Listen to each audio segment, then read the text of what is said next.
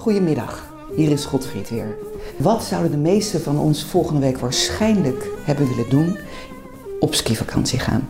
Naar Oostenrijk bijvoorbeeld. En wat eet je dan het allerliefste? Keiserschmarren. Een in stukjes gehakte, uh, gekarameliseerde pannenkoek. Nou, waar komt die naam nou vandaan? Keiserschmarren. Er gaan verschillende verhalen, maar de leukste vind ik dat het een grill eigenlijk is van de keizer. Schmarren is een is onzin, een, geel, een gekte. En uh, hij vond het lekker als een pannenkoek, want dat is eigenlijk wat het is. Hè. Gekarameliseerd en wat knapperiger was. En daarom stuurde hij de dikke pannenkoek terug. En moest hij nog even om en om in boter met suiker gebakken en gekarameliseerd worden. Uh, nou, wat heb je nodig? Je hebt nodig boter om in te bakken. Drie eetlepels bloem per portie. En een portie is bescheiden voor twee personen of een hele ruime lunchportie voor één persoon. Drie eieren, gesplitst en het eiwit stijf geklopt. Volle melk, suiker, gewelde rozijnen, vanille, liefst merg, anders vanillesuiker. Beetje citroenrasp als je het hebt, poedersuiker.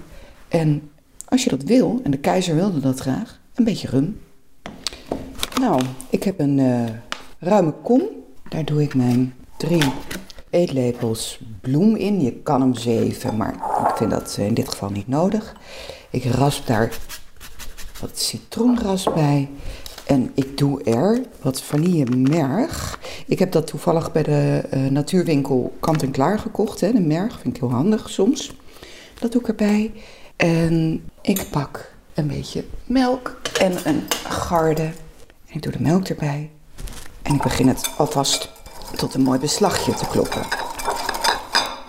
Als dat een beetje mooi glad is en de klontjes weg zijn, dan doe ik de ei dooiertjes erbij.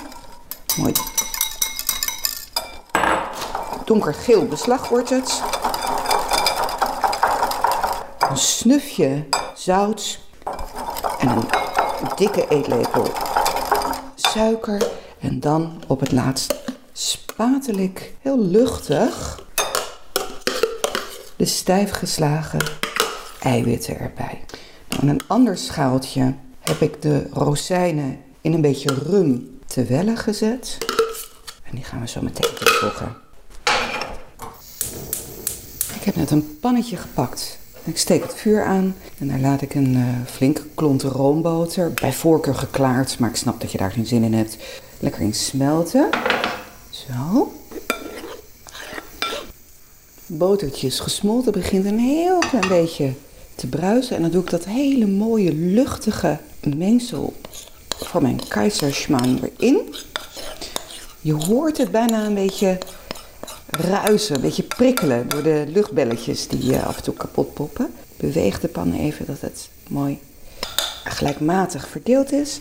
En ik zet het vuur zacht en doe de deksel erop.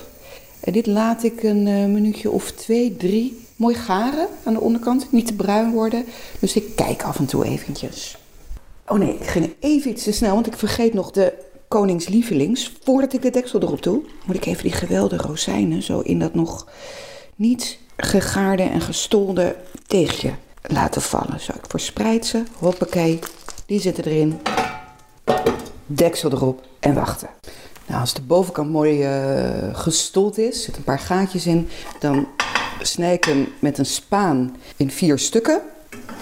En dan draai ik ze om, zo. En laat ik heel even de onderkant licht bruinen.